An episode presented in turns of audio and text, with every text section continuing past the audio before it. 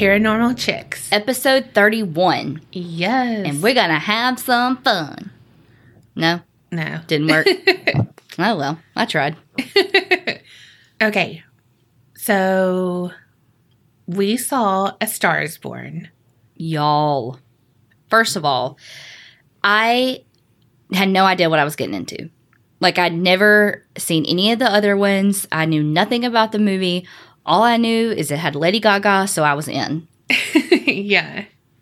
Bawled my fucking eyes out. Oh, for sure. Like, I'm talking ugly cried. Yeah. All three of us. We were the last in the theater, like laughing because we were crying so much. When the credits rolled and everybody started getting up and leaving in a bawling, ugly cry, I told Donna and Tiffany, I was like, I just, I need a minute. it was so bad. Uh, The movie was great. yeah. The movie Me crying was so bad. Legit, I was like, not okay the rest of the day. Yeah. Like how emotional I had gotten. Like I had to take headache medicine. I cried so hard. And then I, if you, well, I'm on Spotify, but we need to make a like playlist and stuff. But I don't know how to do all that. it, well, I'll YouTube it. But I have listened to that soundtrack on repeat. And I listened to it that night and it made me sad. It was Yes. like, it just was so amazing. yeah. It was, it's so good. Like the soundtrack, Uh-huh. it, it pairs with it. So it's like just passionate. Yeah. That's what I can say about that They movie. did. They both did such a great job, and it was like every scene we would be like, "I love him" or "I love her." Like when people yeah, would come in, Mm-hmm. little supporting actors, huge cast. look, give them all the awards, If they don't win, everything. It's I'm- rigged. Yeah, I'm gonna be really mad.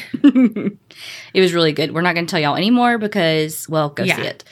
Go see that. And Sunday, fingers crossed. Well, we would have already done this by the time you're listening, but fingers crossed, we're going to see Halloween. I'm super excited. I was thinking what the theme music is, and I was like, I couldn't, like, I couldn't think of the music to do it, Yeah. and so that didn't work. Okay. Fail. But I hope we get to go see it. Yes.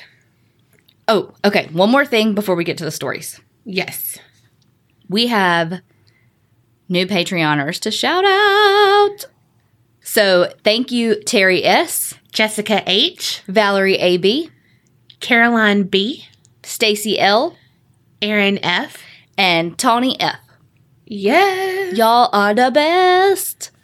All of those are new Patreoners besides Valerie AB, and she upped her pledge.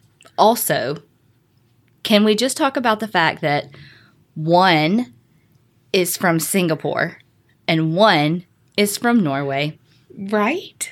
Remember that last episode or whatever it was? And I was like, hey, how you send mail to the we about to find out? Yeah.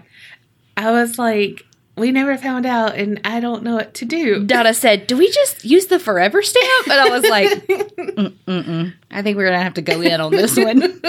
we're gonna have to go in and be like, um, excuse me, sir, we're idiots and never learned how to use the postal service. Can you dumb this down for us?" Oh, God. So yay, we get to figure it out. But holy crap! Yes.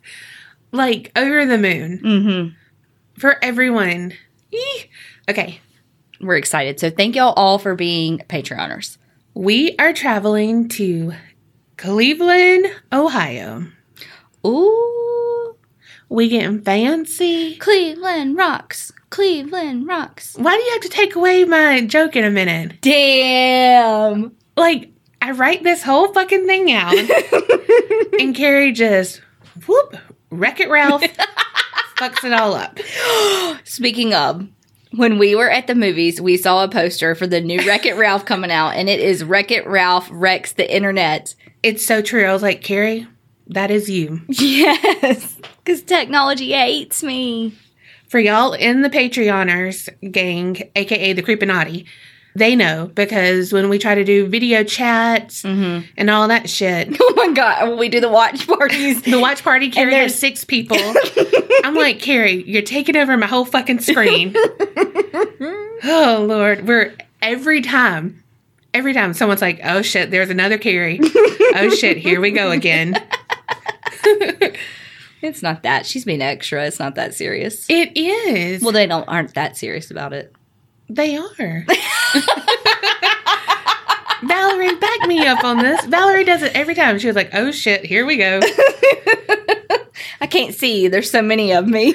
My screen's right. going black, so I missed that whole conversation. Oh shit. Okay. So, Cleveland, Ohio. Q Kerri not saying any fucking thing so I can do my fucking joke. and again, we getting fancy up in here because Oh. it is a castle. Yes, make me a princess. Okay. It is located at 4308 Franklin Boulevard. Is that an even or an odd number? Even. she had to look it back at her paper. Oh my god. You know I don't know math. Y'all. I don't know. I knew it was going to throw you off because it was the 43. Uh-huh. Oh, wait. So that's why I had to ask because that's fucking funny. Well, don't try to mind fuck me over here. Picture it. This is a house, but they call it a castle. Does it have a moat? No. A drawbridge? Fuck, no. Why don't you just go and be an architect?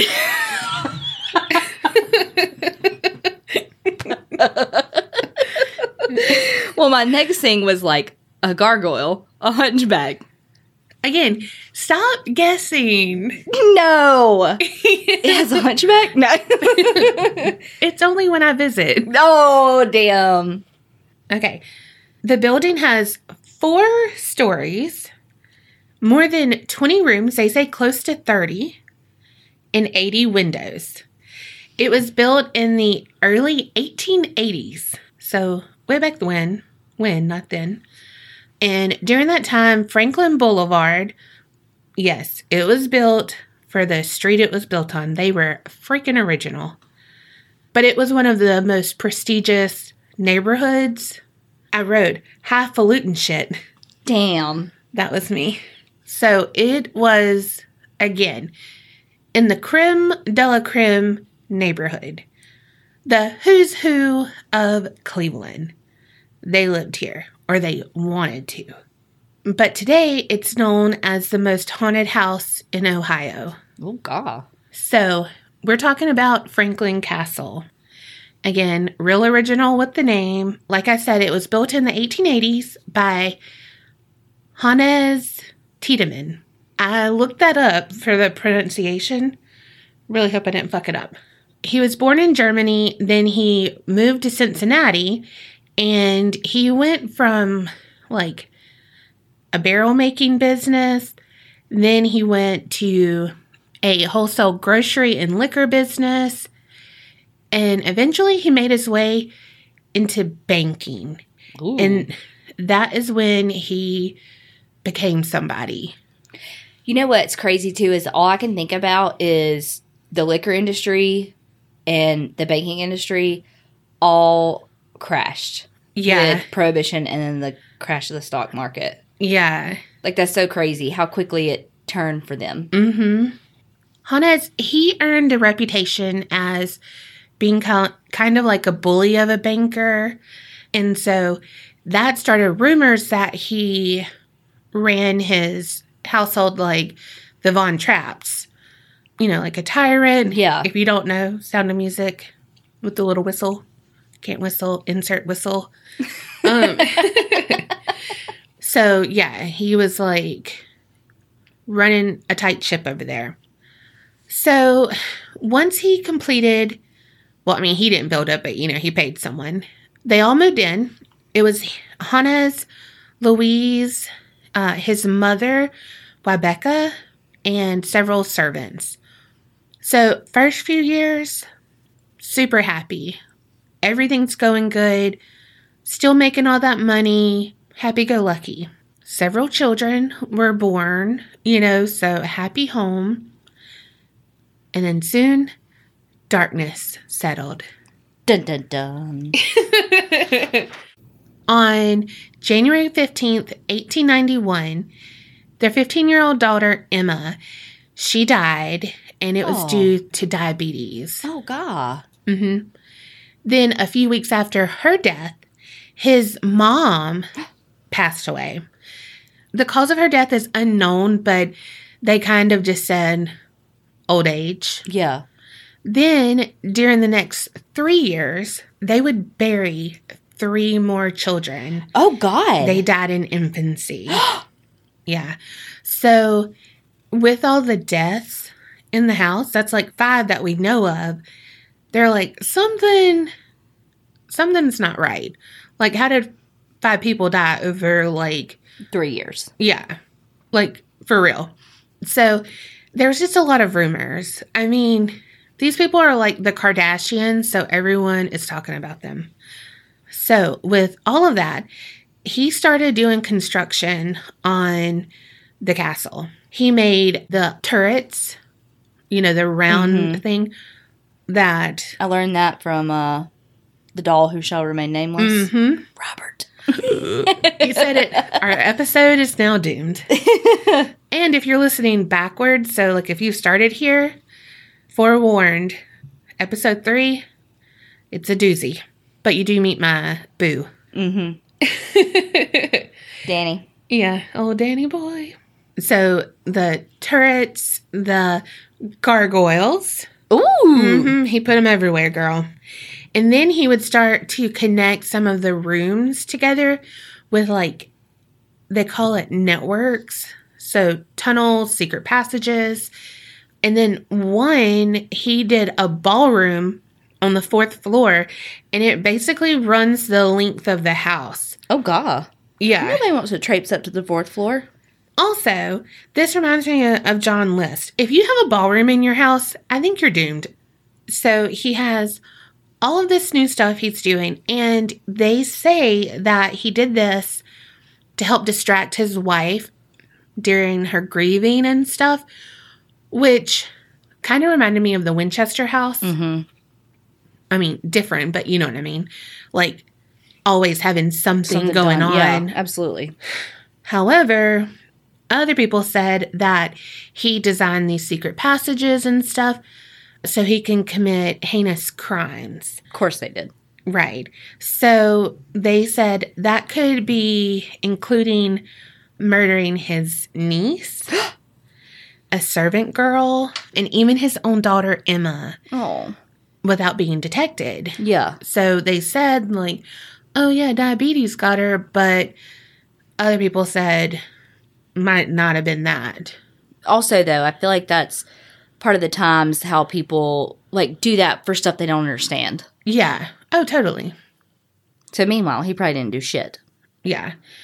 So then there are others that believe that Louise actually created the passages so she could sneak past Hannes because he was so overbearing. Mm-hmm. And so she just needed to be able to go to room one or room 30. And see her lover. Well, they didn't say that. Well, that's what they implied. Maybe she wanted to sow oh yeah. her oats. Mm-hmm. With her lover boy. or girl. They're doing all that construction, making it more like a castle. So, like you were saying, the gargoyles out front, it looks like Prague.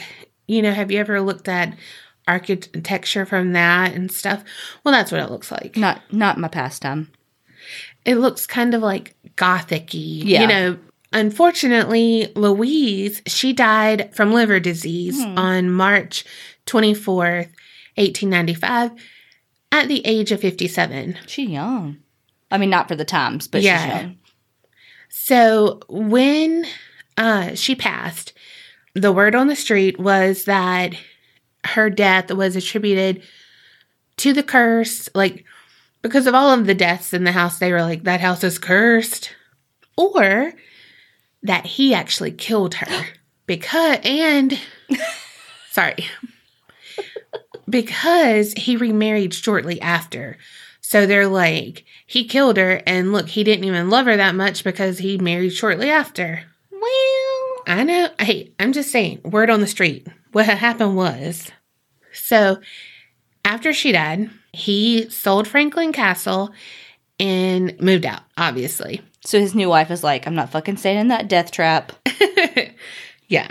So he sold it to a local brewer named Mull- Mulhauser. So when he moved out, everyone was like, all right, you know, like whatever, we'll keep up with him, you know, because rumors got to be rumors. Mm-hmm. However, in 1908, he died suddenly. What's sad is that his death brought the end of the Tiedemann family tree Oh. because his entire family, including his grandsons, had all passed away before him. Holy fuck. So his fortune was like left to no one in the family. Up and vanished like a fart in the wind. Good movie. like I had mentioned, that rumors were circulating, so it was hard to tell fact from fiction. One legend tells of a bloody axe murder in the front tower room, and then surrounding the ballroom and the hidden passageways. They say they led to secret rooms, and in one of those rooms, Hannes hung his 13 year old niece, or it could have been his illegitimate daughter. What? Her name is Karen, and they think he hung her from one of the rafters. And the reason was she was either insane or promiscuous, which back then it was like the same thing to them. Yeah. It was also rumored that he caught her in bed with his grandson. His niece? Mm, that's what it said. Or illegitimate daughter. Mm-hmm. Damn. Yeah. Also, they say a young servant girl was murdered in the servants' quarters on her wedding day because she rejected his advances. I don't buy any of this. Another version talks about a room where his mistress, Rachel, was tied up, gagged, and shot because she wanted to marry another man. Meanwhile, this poor guy's the nicest probably guy ever. So that's all the rumors about him. After he sold the property, it spent several decades as a German cultural center. So from 1921 to 1968. Probably because the guy who owned it was the brewery guy. Brewery. That's really hard. and like at the beginning of Prohibition, he had to do something. You know what I mean? Yeah. So the German cultural thing really was the German Socialist Party. Oh. And they say that it used, was used as a place for parties and meetings. And then rumors quickly spread that they were actually using the castle as like a spy. Oh, well, then Center. I take all my stuff back. That's mm-hmm. probably true.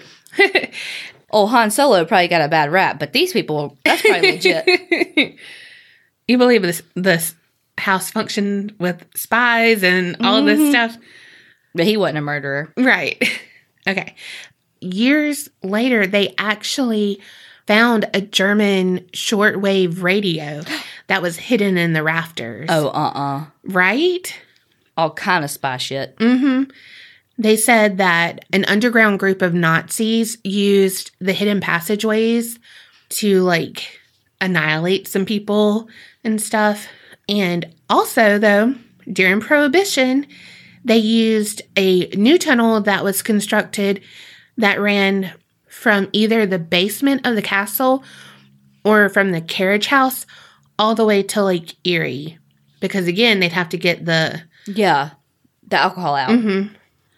So, one story says that there were 20 Nazis killed in the house during that period from raids and things like that. Then, after they moved out, the Germans they rented the house out to different tenants also to help it not look so much like a spy headquarter, you know? And they said that there was a doctor who lived there and he was kind of like a mad doctor Mm. and he would perform strange experiments on like human body parts and stuff. Kind of like that German doctor that like did all those experiments and Oh, stuff yeah, yeah, during yeah, World yeah. War II. He was he was also on that asylum on American Horror Story. Oh yes. Okay. Love that. Well, not him. Just That that. that, season. Yeah. Love the season, hate him. So in 1968, James Romano, his wife, and their six children bought the castle, and it said for $27,500. Oh my god, it's so cheap. Haunted. But Mrs. Romano, she said that she was transfixed on this castle for forever, like before it went on the market. Okay, so she told a local newspaper later on I went by the place and I kept looking at it. I was fascinated that the windows were so dirty. I just sat there and stared. Then I came back two or three times, just standing and looking at the place, and I'd go into kind of a daze. So when the castle went on the market, the same day they bought it. Damn. Yeah. So it's kind of like, did she choose it or did it choose her? Mm-hmm. The latter. hmm Supposedly, the same day they moved in, Mrs. Romano was like, okay, kids, go upstairs and play, you know? And a little bit later, the kids came down and they were like, can I have a cookie for my new friend? And she's like, who? They're like, it's this little girl up there. And she's like, what does she look like? And they're like, she's in, she looks like old fashioned Mm-mm. like her clothes aren't like modern and they said that she had like an unfamiliar manner of speech i mean i'm sure that's not their words but she talked funny, oh, oh, my god, dead. oh shit That's funny. and she's like okay what is she doing and they said she's crying so we want to give her a cookie Oh, that's sweet of them. right Meanwhile, it's a ghost. So she follows the kids back up because she's like, all right, let's go give her some cookies and milk. Mm-hmm. I did that backwards. Milk and cookies. Come on. No one says cookies and milk, I mean, you might as well just say like you all or some shit. right? That's Changeling 101. so went upstairs, found no one. Shocker.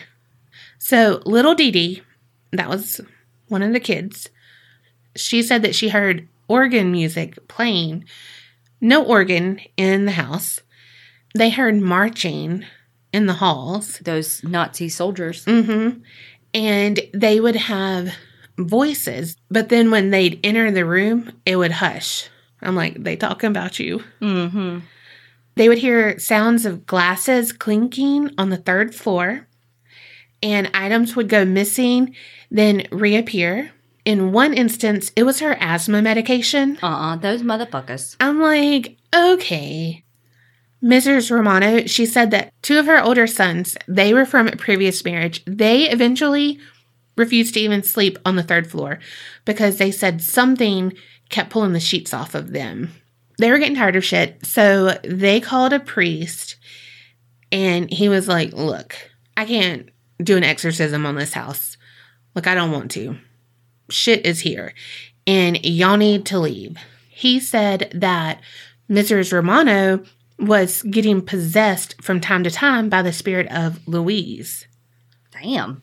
So she's like, all right. So they had the Northeast Ohio Physical Research Society come out and they had the similar conclusion that Louise was the one fucking with Mrs. Romano and she's the one who got the brunt of it, which I'll, you'll hear later. So one of the team members also claimed that a cold hand clutched her neck, Mm. like to strangle her.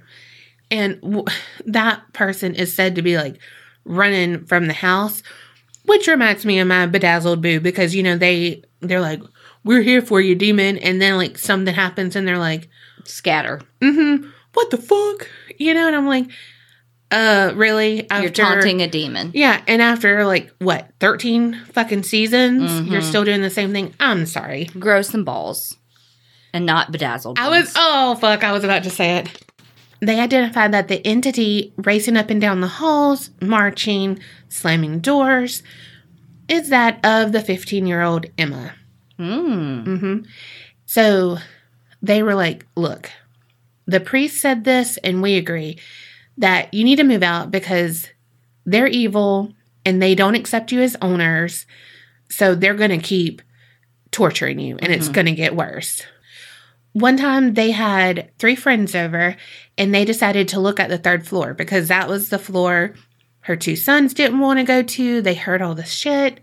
As soon as they went up the stairs, they're there and they have this like blanket of fog in the hallway, basically. Mhm. And it materialized right in front of them. So then one of them walked toward it, and before she can get close, she began to lose her eyesight. then they like pulled her back, you know, like, what the fuck? Because, you Mhm. know, she's like, what the fuck? So they're like, what the fuck? Yeah. grab her and she fainted. So they were like, for real, for real, don't go to the third floor. So they said whatever was occupying the first two, the top two floors, so Emma, presumably, wasn't, and I love how they say this, they weren't happy with just having those two floors. So on Halloween, Mm-mm. the phone rang around 12 a.m.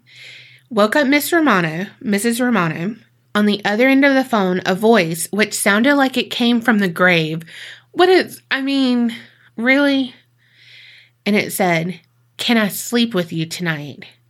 And what she said that she thinks it is, is one of the ghosts of the dead children wanting some comfort. So she, of course, screamed, threw the phone down, and she was like, I am never answering a call in the middle of the night again. I'm like, uh, duh. Well, unless it's like her kids out about and need her help. Sorry about you. Take that melatonin and I'm out. Besides, at three, when I have to pee, and I'm like, oh, fuck a demon. Yeah. So, about a week later from that incident, Mrs. Romano was in a deep sleep, woke up, found herself in the middle of the bedroom floor. And she said that she was screaming so loud that she lost her voice. And that's what woke her up was The screaming. hmm And she said that what she heard was someone that she could not see that was screaming with her. Okay. So they endured several years of this. Then finally, they decided to sell the house. So in 1974, it was sold to Reverend Sam Muscatello. And he was like, I am going to make this a church. But instead, he gave ghost tours Oh God. because he was, quote unquote, saving up money to make the church happen. yeah, right. Because apparently, you need a lot of money to make a church. Or just open the door, but whatever. Yeah. So he's eager, looking for a little cha-ching, cha-ching. Mm-hmm. So he's like, all right, I'm going to invite some people from the media, do some walkthroughs, get it going. You know what I mean? I mean, he could have a marketing podcast because that seems like the Mhm. thing to do. Well, during a live segment on Cleveland radio, host John Webster, he had a tape recorder pulled from his shoulder and thrown down a staircase. Now, why are you gonna break it? right? So, what John Webster said, he was climbing on the stairs with a large tape recorder strapped over my shoulder when someone I could not see tore the recorder from my shoulder. I just stood there holding the microphone as I watched the tape recorder fly down to the bottom of the stairs where it broke into pieces. What he came away with was a little audio snippet that he would play every Halloween. And in it, you can hear Webster conducting an interview during which an evil chuckling laugh could be heard in the background, and no one heard it at that time. Like, no one remarks on it. Yeah. And then one other time, during a taping for a local television piece, a crew member, Ted Opexic, Opekic, whatever, he witnessed the ceiling fan light spinning on its own. Okay. Which, I mean, it could have just been put up a little wonky because sometimes, you know, I feel like mine does that. So he began searching for those secret passages. Well, he discovered an old steel that seemed to be left over from the Prohibition days. And then he found behind a hidden panel at the tower, those turrets, Mm-hmm. Tucked neatly inside was a pile of bones. It said it looked like infant bones. they said it was like him putting them there to make it you know, More scandalous, get that cha-ching in. However, the medical examiner said, no, these are really fucking old. I mean, how's he going to get an old fucking bones? Um, a graveyard. Well, okay, criminal. um, my brain doesn't think that way. But so it's kind of like, I mean, you you either believe him or you don't. Right. But it could have been like an illegitimate child. Yeah. Or it could just been another one of his children that had some chromosomal defect that Yeah. they didn't understand back then that so they all died as infants, Mhm. you know, Yeah. And so they just got tired of reporting it and put it you know what I mean? Or it could have been from the mad doctor too. True. Okay, so he, of course, was not able to make that successful, and he, of course, did not make it a church. Passed through some some owners. No one stayed there long. Like everyone, I think, stayed less than a year Damn. up until this guy named George Mercata. I don't know. He lived there alone during the week. Then he gave tours on the weekends. He was like, Look, I don't believe this is haunted, but let's just see.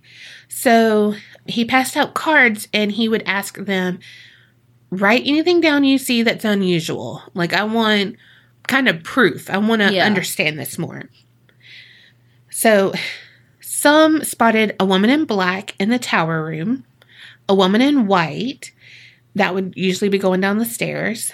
Some felt temporarily paralyzed on certain floors, and then some found themselves babbling incoherently.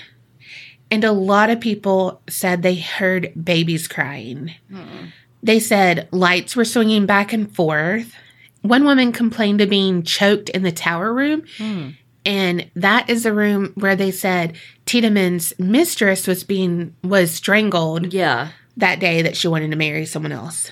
So finally, after you know, people are like, "This shit's haunted," then he mm-hmm. started kind of experiencing some stuff. He was like, "All right, I'm gonna sell it to." you." So he sold it to Michael DeVinko in 1979, and his stage name is Mickey Deans. And he is known for being the last husband of Judy Garland. That's cool. Mm-hmm. Judy Garland, who was also in A Star is Born.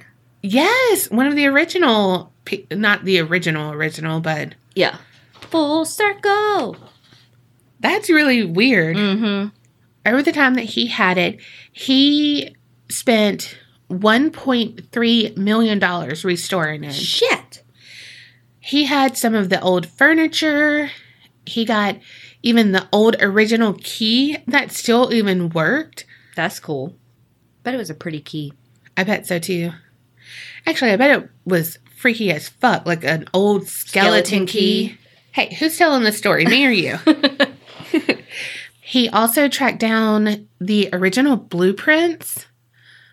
So he had counted 28 rooms and 80 windows. However, you don't put secret passages and everything on the Mhm. blueprints Right.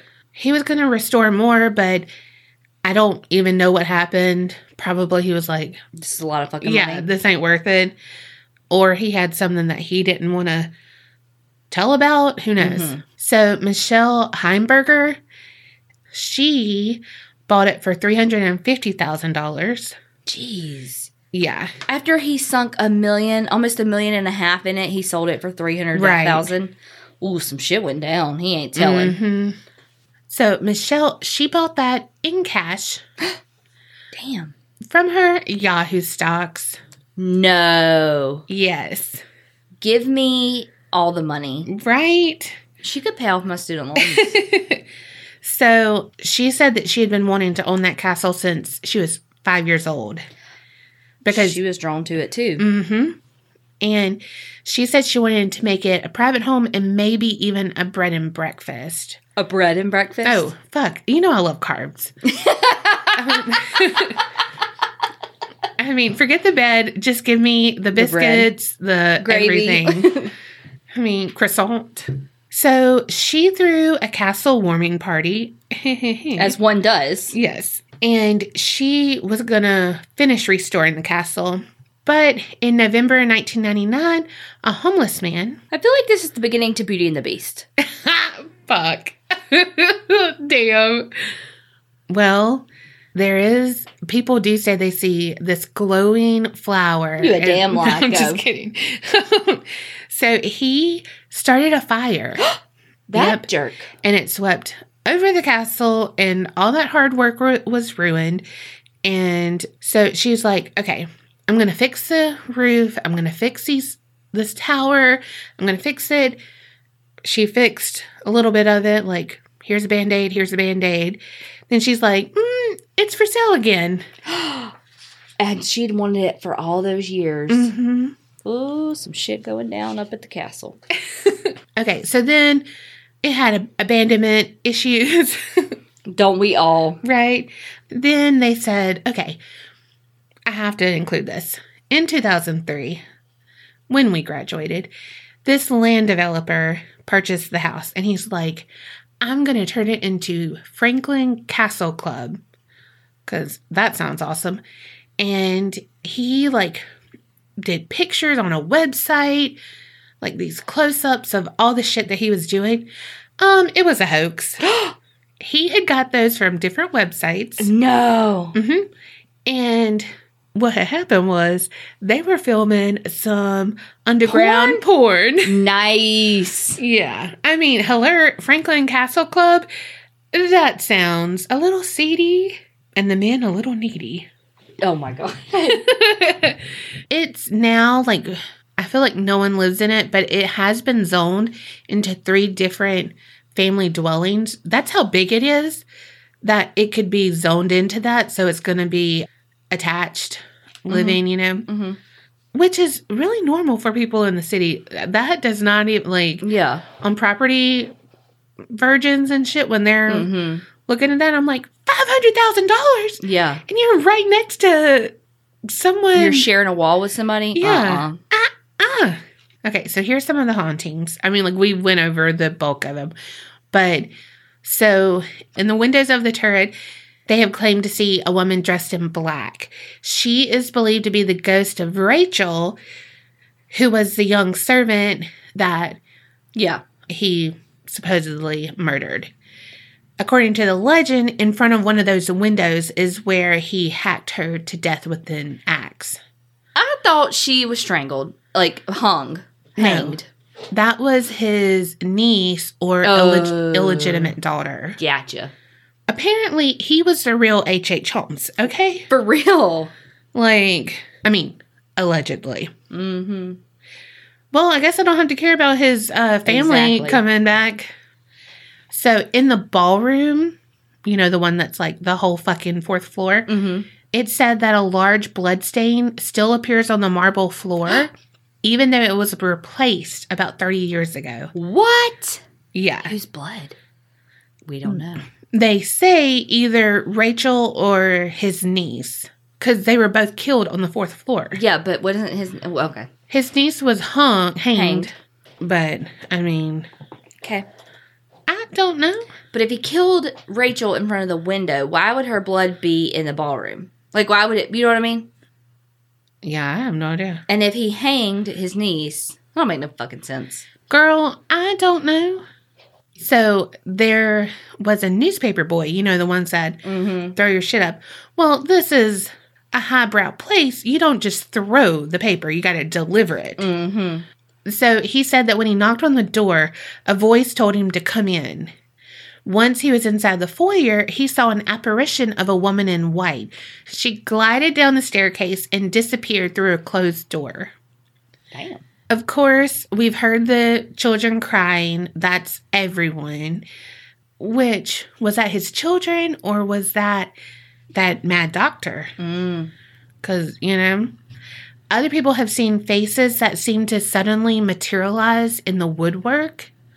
You know, because again, this is highbrow, so it has all the, Yeah. but you know, all the little intricate shit. Mm-hmm. Again, doors and shit opening and shutting on Yeah. their own. I mean, Just it- regular old haunting shit. yeah. cold spots. They say voices coming from inside the wall, like you can put Yeah. your head, you know, whatever. Hark, who goes there? Yeah. Some people say that Tiedemann himself can be sometimes seen at the park where he died, and they say looking to hitch a ride back home to his castle. How you know, this? You like, don't come on. making bullshit up. hmm He said, "Wait, I heard there was a Franklin Castle Club." He said, "Hold up, what's this new Uber shit you got? Can I have a ride?" There's this man named Hans Holzer, and he is a famous ghost hunter. So he paid a visit to the Franklin Castle, not the club. He's the one who said that Karen, the 13 year old girl, her death was made to look like a suicide in the third floor ballroom. Hmm. However, the ballroom was burned by that arson Mm-hmm. fire, but then rebuilt.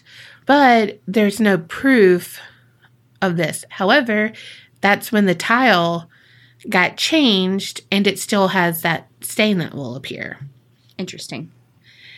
On hauntedplaces.com, this was posted February 8th of this year. Heather Wright, this is what she wrote. So she said that she's always had a strange obsession with the house. And like at nine, she was driving by, well, riding by saw an old woman in black peering out the second story turret. Well, she said torrent, but it's turret. Sorry, girl. Then as a teenager, she tried to like get into the house, couldn't get in. Then when she was 27, her dreams came true. And so she was given access to go in. So they happened to be running an EVP session outside the home and she called an EVP of a German sounding man who she believes to be Hannes. And the EVP was clear and it was him saying, Get out of my yard. So there was a guy that was like by the gate. He walked up and she was like, Here, let me show you what I just called, blah, blah, blah. And he was like, Holy fuck, I don't even believe in ghosts, but that's Mm-hmm. compelling. So he's like, Well, you want to come back tomorrow, take some pictures inside, blah, blah, blah. So she did, and they got orbs, of course, some blurred figures. But as she was leaving, her shirt in the back was pulled by obviously an unseen force. So she also knew that the Tiedemann family plot was at the Riverside Cemetery. So one day she's like, I'm going to find it. She drove and drove. She drove and drove around the cemetery, could not find the plot. You know, she was ready to leave. Then she answered her phone. So she pulled over to talk. Well, when she got off the phone, she looked through her passenger window and she was in front of the plot. What? hmm So she was like, that house, that family, like, I'm obsessed. I'm drawn to it. Mm-hmm. So again, all of this is is it fact? Is it fiction? Is legend just more juicier Yeah. than reality? And some people say it's because he was a German immigrant that everyone thought he was harsh and Right. all this stuff. And so they just had Preconceived notions. Yes, I could not think of the word. Yeah, and so he, of course, you know, he had all this tragedy, and it could have been just tragedy, or he really could have just been H. H. Holmes. Yeah. but you know what I mean. But it's kind of like signs of the times, like you said. Yeah. So who knows? But a lot of people have had Exper- experiences. So even if it's not murdered people or whatever, it still has a lot of tragedy there, hmm a lot of emotion, and That I mean- attracts spirits. for sure. So if you live in Cleveland, Ohio, go by the Franklin Castle. You may or may not see a woman in black in the window. Oh my god, I kind of want to go. Uh, yeah. And by that I mean I want to ride by. we have a lot of Ohioans. Is that what they're called? sure.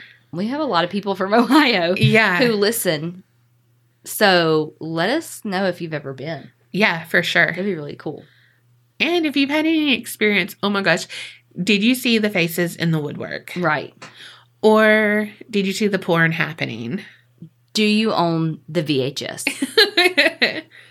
All right, you ready? hmm I just want to give a trigger warning before I start that it does involve kids, but it's not like it, it involves kids. oh shit. Okay. I'm going to. Wait. Are you doing You're never going to guess. uh never mind. Who are you going to guess? The clown. No. Okay. I am doing Amelia Dyer. Amelia Bedelia. Mm-hmm. She was born the youngest of five kids. She was born like it was like just east of Bristol. Where the fuck that is? Isn't that England? I think so. and her father was a master shoemaker. Oh, like he was a cobbler? Yeah. Well, and then I was thinking his name was Samuel Hobley, and so I was like cobbler Hobley. He's a Hobley club cobbly. Okay. Anyway. So this was like back in early to mid 1800s. So funny that we both did stories from the 1800s. So she actually learned to read and write and she loved literature and poetry. But her, she had a rough childhood. Her mother had a mental illness that was caused by typhus.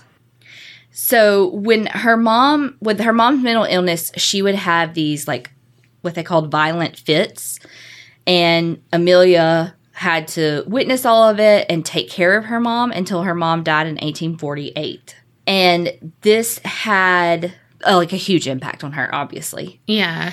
So she had an older sister whose name was Sarah Ann, who died in 1841. She was six years old. Oh. And then she had a younger sister whose name was also Sarah Ann, who died in 1845. And she was just a couple of months old. Gosh.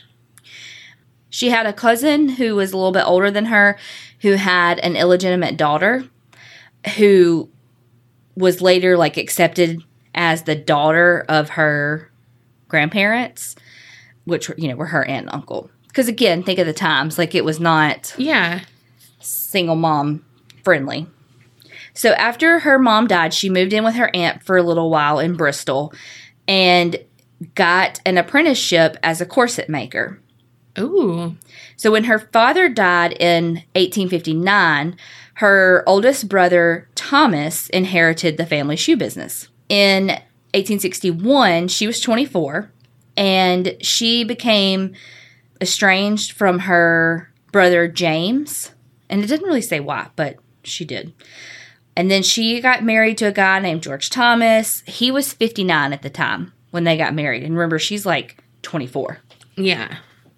And so when they got married, they both lied about how old they were on their marriage license so that the age gap wouldn't be so That's known. hilarious. Yeah.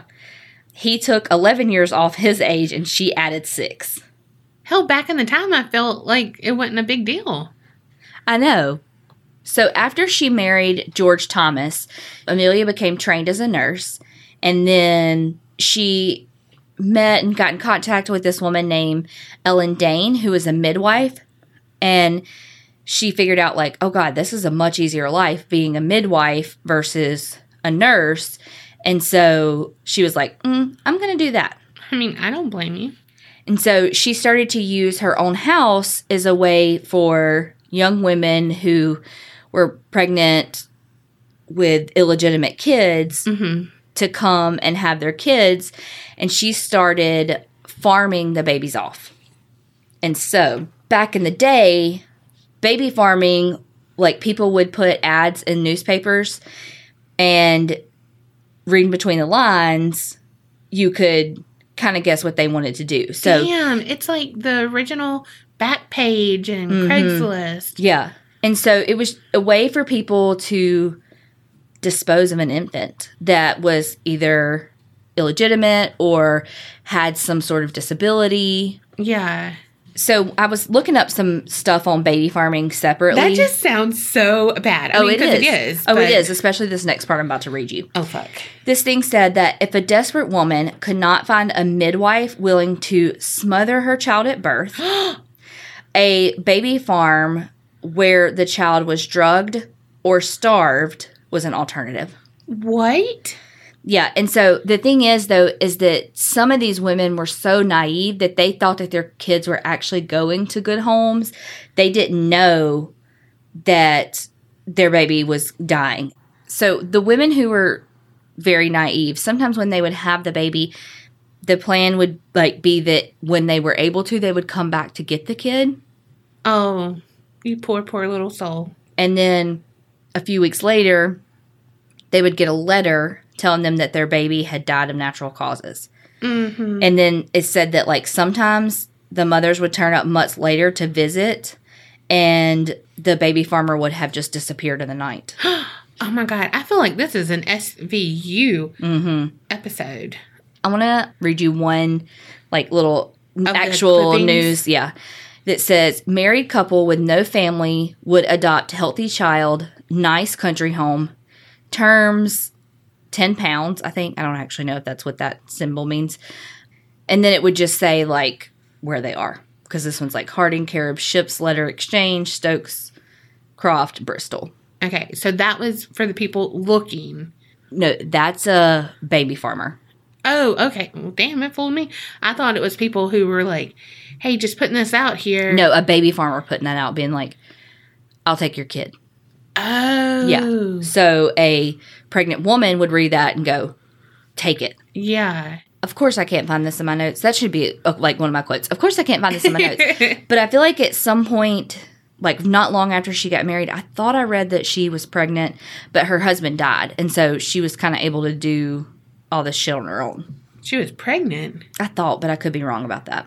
From what I remember, she was pregnant and had a kid with her husband, and then he died because he was so much older. And so she was like, fuck, I've got to make a living. How can I do this? I'll do this midwifery and Midwifery. no, that's a real Oh, thing. it? and then turned into the baby farming.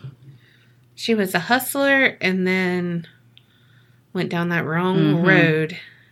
back in the day, and like one of the things that happened was there was a law called the Poor Law Amendment Act.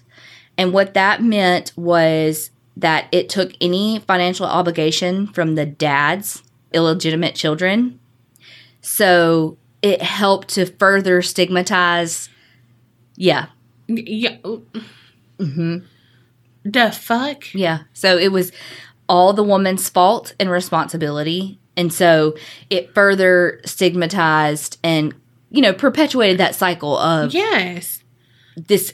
Because fuck that. I like even saying illegitimate child pisses me off Yes. because it's awful. oh my god. hmm Like if you oh god. And so, because now the women have no leg to stand on to get any financial help from the men, much less anything else.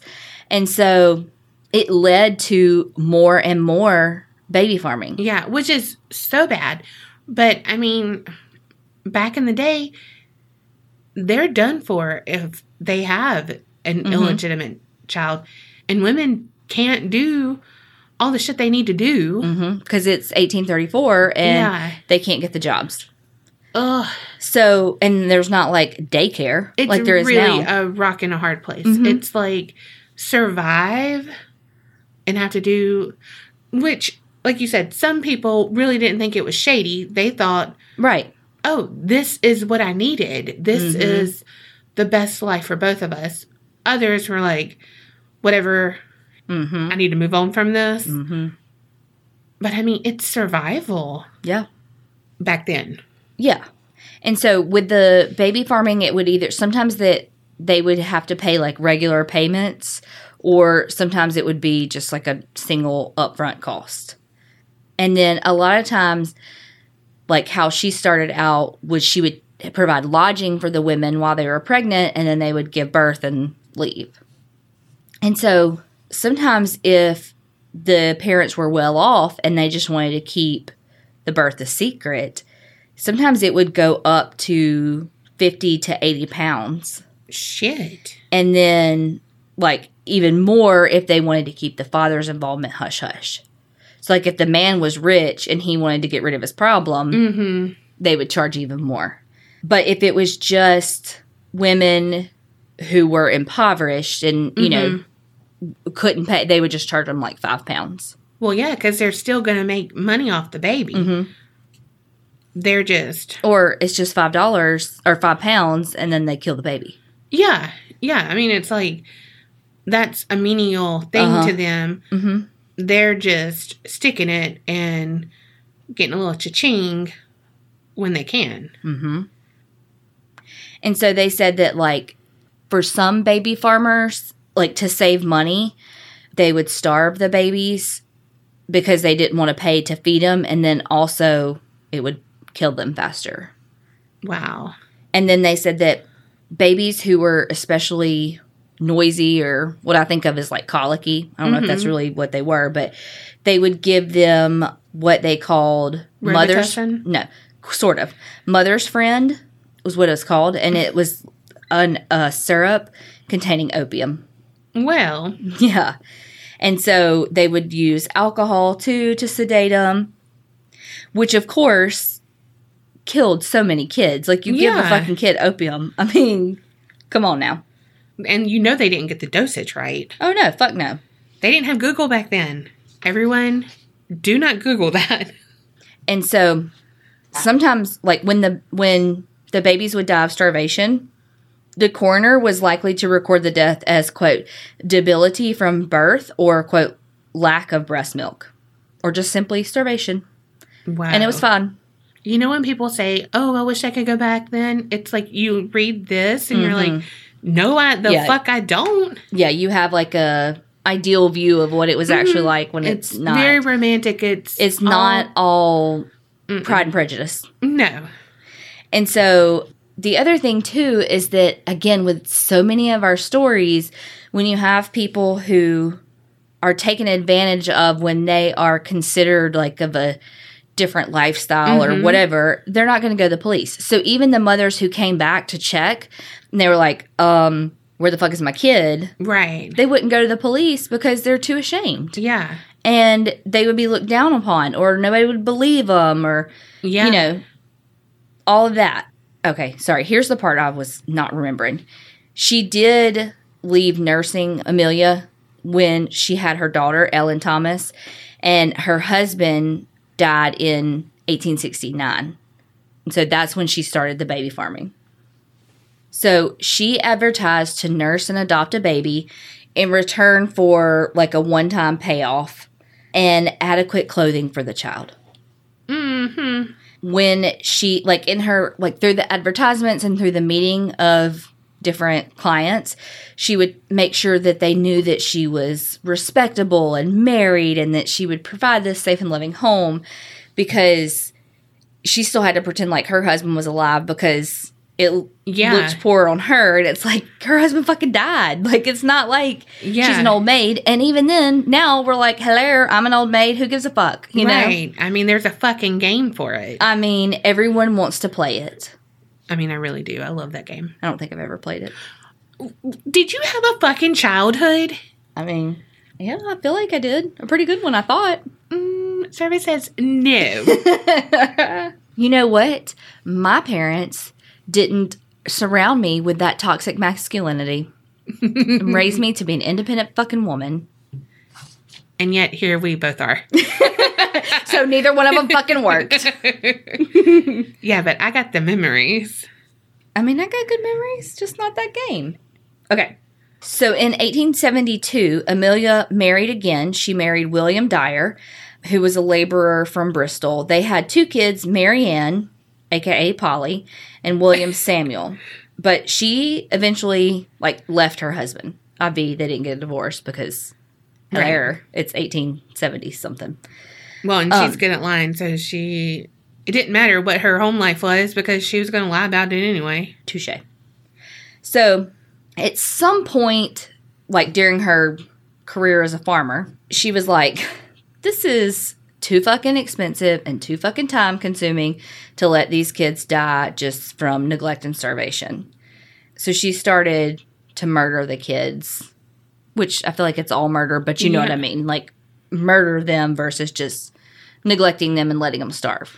All right. So, at some point, too, this is like in like 1979 1979. 1879, sorry. I, mean, I was like, damn, she No, a sorry. vampire. She been sucking their fucking blood. she found the fountain of youth. No, sorry, 1879.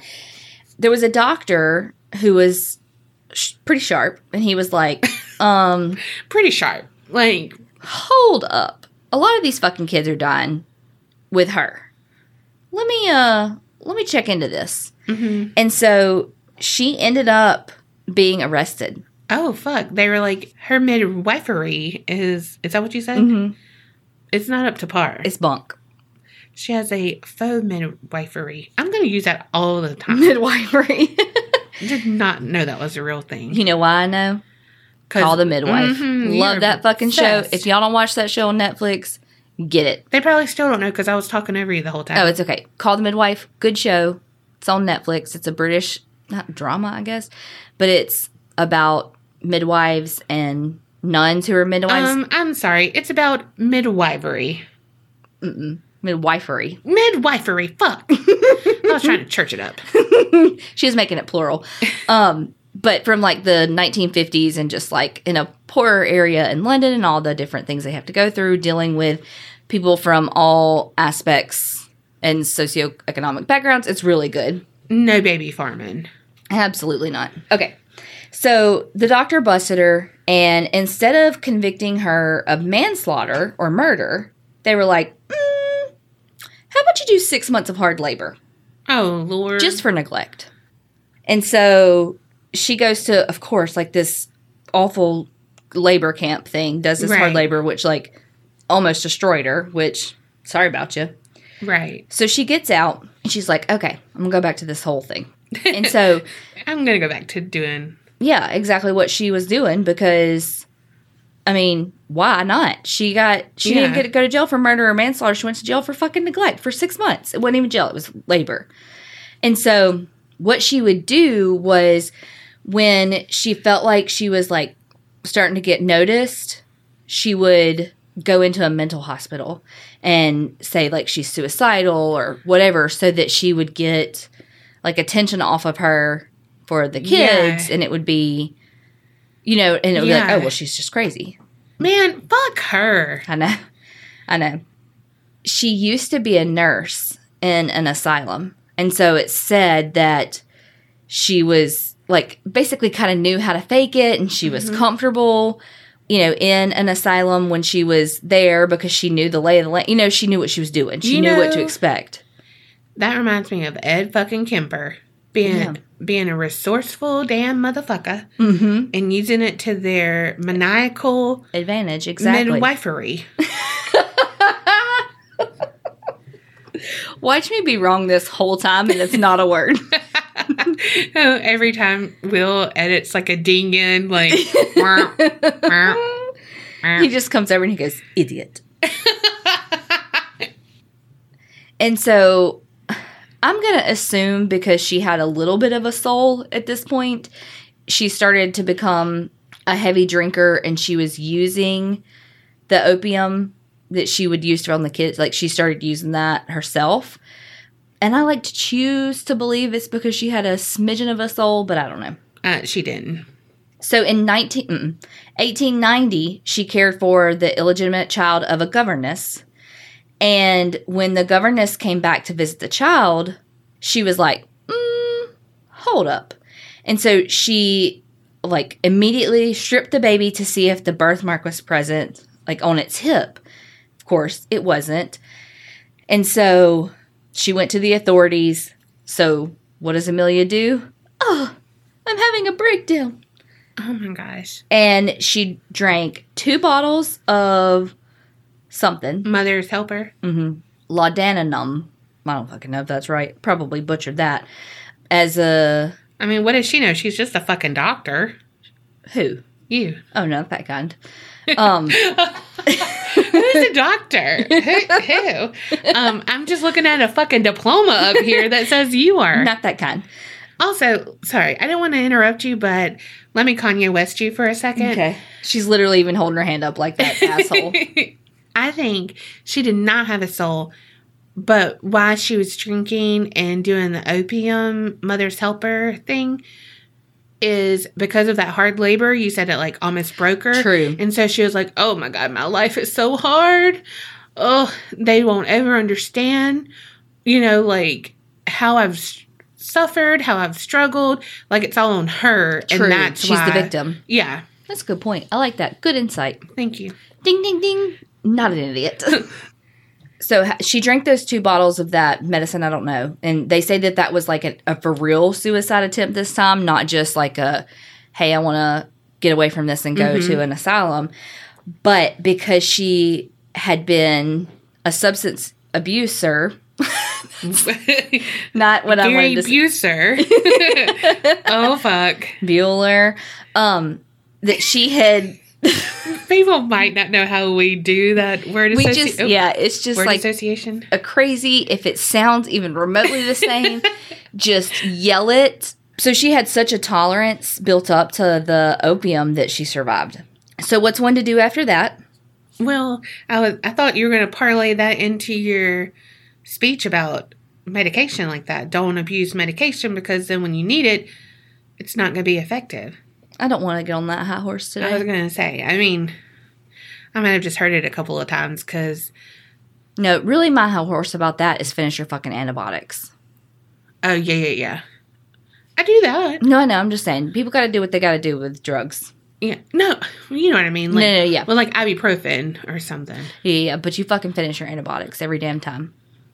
Everybody, you heard me? Mm-hmm. Go ahead and get that diflucan. Y'all know. Okay. So, what I was going to say was what's one to do after a suicide attempt? Go back to baby farming. She's like, well, hell, I'm still, I'm still here.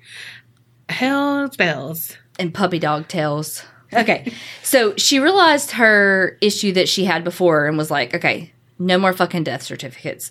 No more doctors, no more death certificates. I'm going to get rid of this shit myself. I don't know why she didn't before. I don't, maybe she wasn't as smart as the doctor. I guess so. Like, I mean, I'm not saying that's right, but mm, Yeah. Well, okay. So she she and her family would move all these different places all the time because again, anytime there would be remotely any suspicion, she'd pack up and move. yeah. Hopefully, she like was a minimalist because packing and Uh, moving. moving no, look, this this house, I'm going to die in it. Because just kidding. Hopefully, not tonight. Or or I'm going to have enough money that I pay fucking movers because I don't want to do this shit ever again. right. And I even want to be able to pay them to pack it and unpack the shit for me. Oh, for sure. Because and we have to do it for you in a couple of months. Oh, for sure. Can we hire it out? If you pay. I ain't got no money. Okay. So in 1893, did I get that one right that time? Mm-hmm. Okay. She was discharged from her final commitment in the Somerset and Bath Lunatic Asylum near Wells. This this cracked me up that this is the quote that is like, unlike previous breakdowns, this had been the most disagreeable experience, and so she never entered another asylum. okay. So two years later, she gets an associate who was named Jane Smith, who went by Granny. Okay. You know she on the down low. Mm-hmm. Jane Smith and then like aka Granny. Right. That's very. I mean, she got like two down low names. Mm-hmm. She double deep. Okay, so Amelia had met Granny when they were both in the workhouse. Oh, she's upstanding citizen. Uh-huh. And so, okay, at this point, her daughter had gotten married, you know, Polly had gotten married to a guy named Arthur Palmer. No, that's, I was like, isn't that a drink? that's an Arnold Palmer. Okay, so, because Amelia was very persuasive, obviously. She hadn't gotten this far in the baby farming without being. And so she had talked Granny into when they were meeting, like a potential pregnant lady, that she would refer to Granny as mom. So it would make them look like they were a mother daughter duo. Duro? Okay. Apparently. Hallelujah. Madea jumped out of my mouth right there. But so they would look more trustworthy. I'm sorry, tangent right here. I mean, it's just like a break in time. You said hallelujah for A Star is Born. Shangela is up in there. Mhm. And me and Tiffany slapped hands like we were so giddy. So if you watch RuPaul's Drag Race, you will enjoy scenes in that movie. Okay, and uh Hallelujah. Go. All right. Picture it. You picturing it? I am picturing something. January 1896. Okay. Evelina Marmon, who was a 25 year old barmaid, very popular. She gave birth to a daughter named Doris, as both of our families say, Darce. Yes. And of course, well, not of course, but the daughter was, I even hate saying it, but illegitimate. So Evelina placed an advertisement in the Bristol Times and Mirror newspaper, and it read, Wanted respectable woman to take young child. Because her plan was to have the baby, go back to work, and then get her kid back. So, interestingly enough, right next to her advertisement was married couple with no family would adopt healthy child, nice country home, terms 10 pounds. So Evelina responded to the ad to a quote, Miss Harding a few days later, and Miss Harding, aka Amelia, wrote, quote, I should be glad to have a dear little baby girl, one I could bring up and call my own. We are plain, homely people in fairly good circumstances. I don't want a child for money's sake, but for company and home comfort. Myself and my husband are dearly fond of children. I have no children of my own. A child with me will have a good home and a mother's love. Okay, well, um, if she wants the child back, I'd be like, no, that girl wants to keep it. Yeah. Well, and so Evelina was like, Look, I'm going to pay you like a weekly fee to take care of my daughter. But Miss Hardin was like, No, no, no, just give me a one time payment in advance. And so Evelina was so broke and she was just like, Okay, you know, I'll give you the 10 pounds for this week. And so when Amelia got there to get the baby, Evelina was like, oh, God. Like when she saw her and realized how old she was, and, you know, just wasn't what she was picturing this couple to be, you know. Mhm. Catfish. hmm But Amelia was affectionate towards Doris. And so she was like, okay, gave her the baby, gave her a little box of clothes and the 10 pounds. She was just so upset that she like even went with them a little bit on their trek because she Oh, just didn't want to leave her baby. And so a few days later, she got a letter from Miss Hardin saying that everything was going well. And so she wrote back, but never got a res- another response. Wow. So after she got the baby, she did not go where she told mm-hmm. Evelina she was going. So when she got to her house where her daughter was staying with her, she got some white edging tape used for dressmaking, wound it twice around the baby's neck, and tied a knot. What? And then Amelia later was Like, quoted. why? She later said, I used to like to watch them with the tape around their neck, but it was soon all over with them. And so then it's reported that both of the women, you mean, you know, Amelia and her daughter Polly, wrapped the baby in a napkin. They kept some of the clothes and then tried to pawn the rest. She, listen how shitty this is. Amelia paid her rent, gave her landlady some of the baby's clothes for the landlady's little girl. Whoa. So then the next day, so this is another child named Harry Simmons was taken. And so, Well, bald. yeah. So they were out of the white edging tape. And so they took a length of the whatever around Doris's body and strangled that 13 month old boy. Holy fuck. So then the next day, both of the bodies were stacked into the carpet, or, you know, into a carpet bag, sorry, with bricks. They went to a secluded spot and threw the bag, the carpet bag, over the railing into the Thames River. Uh, okay, so I will say that some of the stuff that the dates were weird. Like some stuff said that sh- they dumped the bodies on April 2nd of 1896, but then the next part I'm going to tell you, it said that it was March 30th of 1896. So That doesn't make any sense. But a bargeman was on the Thames and found a package of a carpet bag. He like, ooh, what kind of treasure I got? don't even laugh because you don't like that movie. I don't know what movie you're talking about. Y'all cannot see my face. You can't think of the name of it, can you? Oh, brother, where art thou? Oh no, that's a fucking stupid movie. It is not. It is good. No, it's really not. Okay. So she didn't she did not weight the package down enough. They found in the package the body of a baby girl that Oh. they identified as Helena Fry. And so when they found the bag, they noticed that very faintly had a name. Oh, fuck. Miss Thomas and it had an address. Shit. So the, the the address took them to Amelia Dyer, but they had no evidence to connect her. So they put the home under surveillance. They realized her history of disappearing or like moving towns or pretending to be mentally ill, that kind of thing. And so they were like, okay, we're going to use this a young woman as like undercover decoy. Oh, shit. It's a sting operation. hmm Damn, they had fucking surveillance, a sting operation. Yeah. This is awesome. So when Amelia thought that she was going to meet the decoy, she like opened her door and it was detectives. Oh, to catch a predator. Mhm. Boom.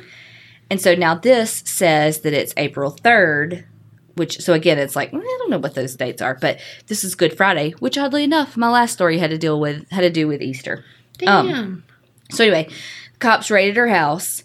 They as soon as they walked in, they were hit with the smell of decomposition. oh, God. They couldn't find any human remains though. But they did find the white edging tape, telegrams about adoption arrangements, pawn tickets for the clothing, receipts for advertisements, and letters from mothers asking about the well-being of their children. Wow. Why do people keep this kind of shit? Because they're dumb. They're criminals. They're dumb. Again, I'm thankful that these people, are stupid and get caught. yes, but at the same time, I'm like, this is why she really was not doing maniacal midwifery. Mm. like, she needed an evil genius. Okay, so the police, through their calculations, figured out just in the few months alone that she had been Miss Thomas, that at least 20 kids had been in her care. Oh, fuck. And then they figured out that she was about to move again. And so they, on April 4th, they arrested her and charged her with murder. Mid. Uh, I don't know how I said that. He's a murder. Look. They they charged her with murder. My redneck flew out my mouth. Oh my god. You know what you sounded like too? Like how you did your D? That blood. yes, I love that video. blood. Her son in law, Arthur Palmer, not the drink, was charged as an accessory. And so they dredged the Thames River and found six more bodies, including that of Doris Marmon and Harry Simmons, the, her last victims. Mhm. Each of the babies had been strangled with the white tape, for which she later told the police that that was, quote, how you could tell it was one of mine. Wow. hmm Fuck.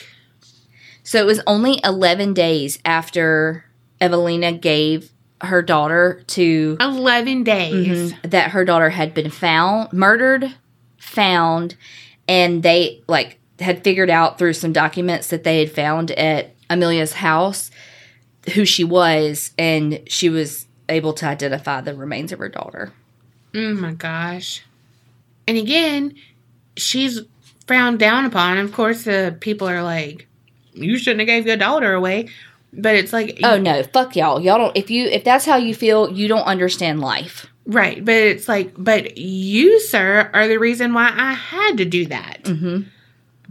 Absolutely. Like, ugh. because it's in this time, and even still now, in some instances, it's the woman's fault. She shouldn't have yeah. gotten pregnant. She shouldn't have been promiscuous. She shouldn't have done her she shed by the seashore.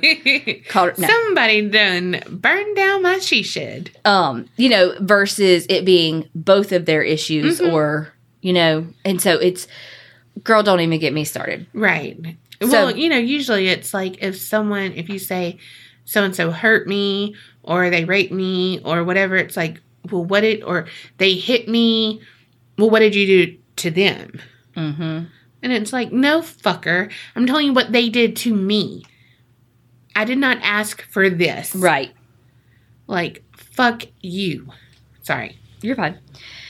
So Amelia basically confessed, and so they dropped the charges against Arthur because they were like, we really don't have any evidence, and that that he and Polly were accessories, which they had to have been. Like, how would they have not known? A fucking family affair. Mm-hmm. And so, How wrong is that? Her whole family helped her. but that's the thing, though. That's how it always is. Yeah. I mean, think about the toy box killer. No, I know. Yeah. So on May 22nd, 1896, she pleaded guilty to one murder, that of Doris Marmon. Her only defense that she offered was insanity, that she had been committed two different occasions. Mm-hmm. But the prosecution was able to prove that her, quote, mental instability was all part of her game. Yeah. The jury only took, you ready for this? Four and a half minutes Whoa. to find her guilty. well, yeah. Yes. Okay. So in three weeks in a cell, she filled five exercise books with her, quote, last true and only confession. Oh, Lord. A chaplain came to see her the night before her execution and asked if she had anything to confess. She offered him the book, saying, Isn't this enough? So, okay, they were actually going to try Polly, and she was set to be, like, she was subpoenaed to be a witness in Polly's trial that was set a week after her execution date. like, um, I don't think that's how that works. Um, I will pencil you in, but I don't think I'm going to come haunt y'all right now. Yeah, right. But okay, so because once she was sentenced to death, she was legally ruled dead, like before she actually died, because she was sentenced to death. And so, like, Damn. All of her evidence was inadmissible. So they didn't delay her execution because, I mean, She did. yeah.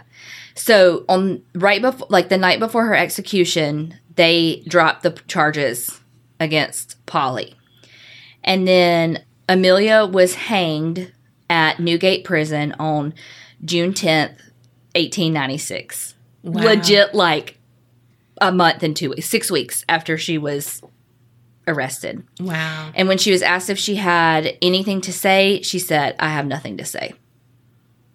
Well, So- obviously you said something that so I jokes know. on you. Five fucking books worth. She was known as the Ogress of Reading, and there was a popular ballad about her. And the words were The old baby farmer, the wretched Miss Dyer, at the old Bailey, her wages paid. That's where she lived. In times long ago, we'd uh, made a big fryer Oh. and roasted so nicely that wicked old jade. So clearly they're not poets.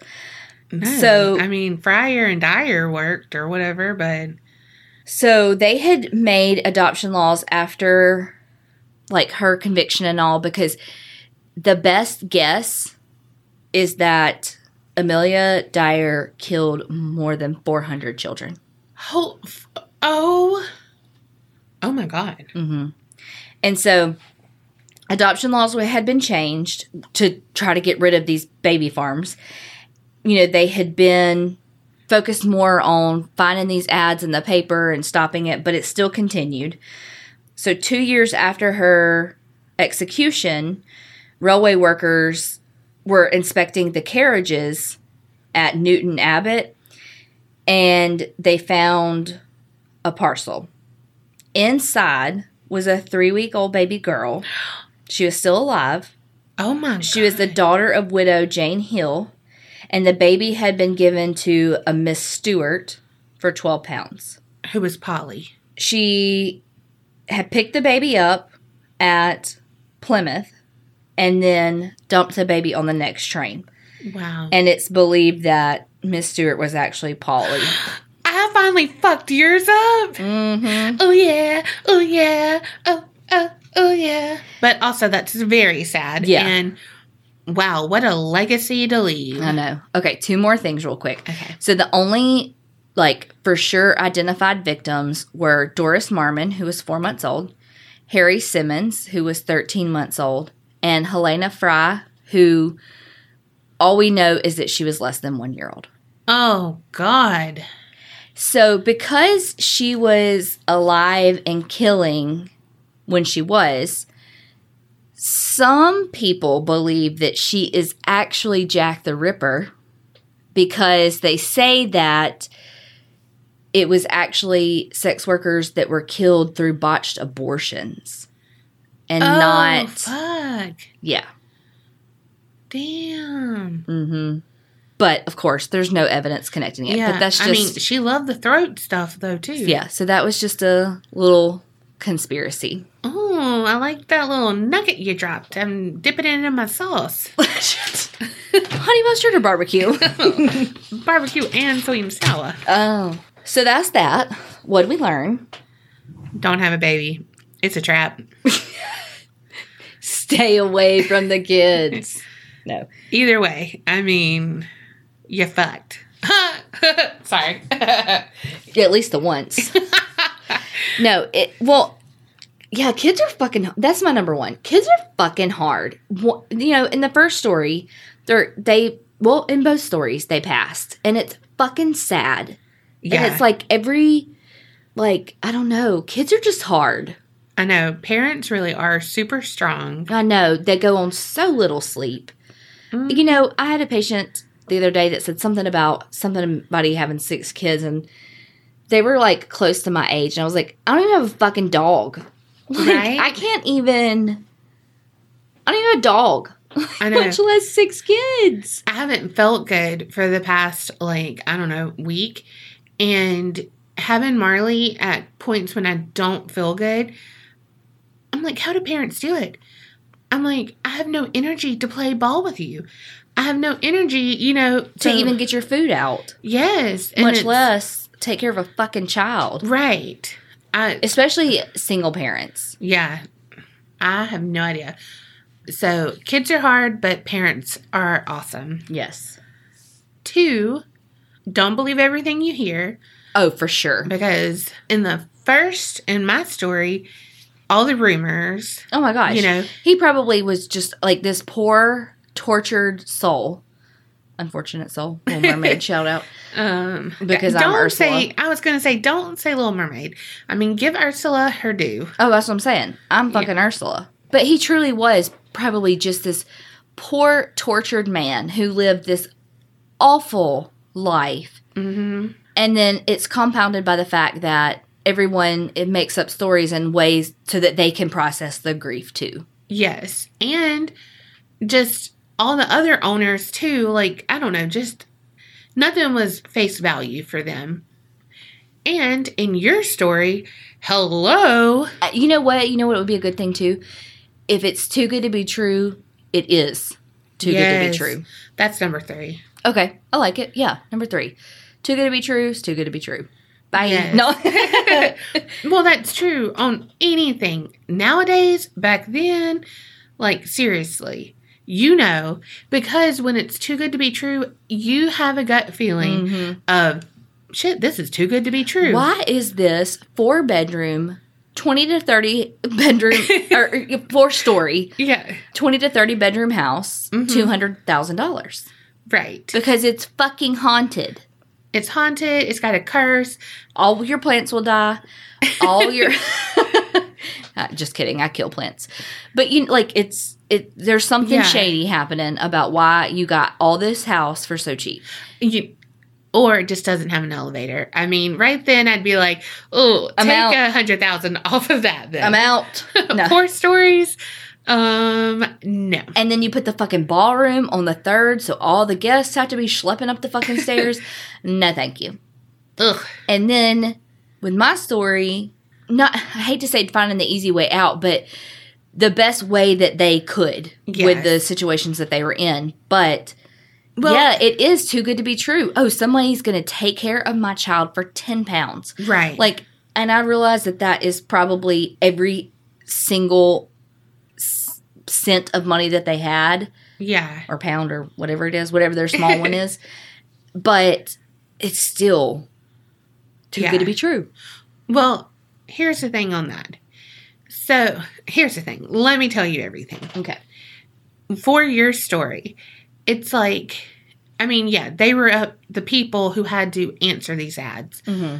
They, they had, n- every choice was a bad choice for them because of society and Yeah. everything. It wasn't like, Not you're not saying like all of their choices in life are yeah, bad choices. I mean, like, it's, they had sex. That's not a bad choice. It's just, it is what it is. Yeah. I mean, girl got to get some sometimes. right. I mean, a little booty call never hurt anybody. Mm-mm. But back in the day, it did because they'd be like, oh, she's not pure. Mhm. Even though that man has already fucking fucked everybody. Uh-huh. And, but he's cool. She's not. right. Anyway, okay. But for that, it's like in your head, you're like, okay, I can't take care of this kid. No one I know can take care of this kid. This person said I can pay, like, I will save up, pay this person. Sounds lovely. It's like Anne of Green Gables Mhm. sounding shit. And it's like, I will do this. This baby will have a better place. But if they would think about being too good to be true, Mhm. the people who write those ads, Mhm. they are not the people who are going to have this marvelous life. Mhm. It's people who are going to do dastardly things. Mhm. Now, not so much killing the child, it would be human trafficking. Absolutely. And that's brutal Mhm. and very sad. And we cannot end on that. What we can end on is 13 Days of Halloween still going on. Yes. By the time y'all hear this, we will be. Don't ask me what day. Math, numbers. It's 2018. That's what We'll I be like three days into it. So three doors down. Them too. And so you'll be getting some stuff. Yes. So if you want some of the extra bonus content, we're gonna again, just like we've been we did today, because this was the first day in real time. Yeah. You know, the extra bonus content was available to everyone, but there are gonna be days that it's only available to Patreoners. So if you want to get all the extra bonus content, check us out on Patreon. It's available for all tiers Mhm. um, of patronage. yes. Halloween merch, check it out.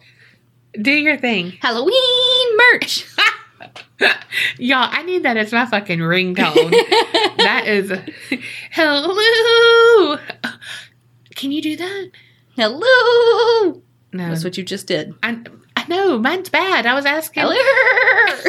Oh fuck. New ringtone. I mean, you know what? Patreoners, you might be getting a treat. Nah. if Will can do it. Will, no pressure, but everyone heard. Secretly though, he's like, and erase that.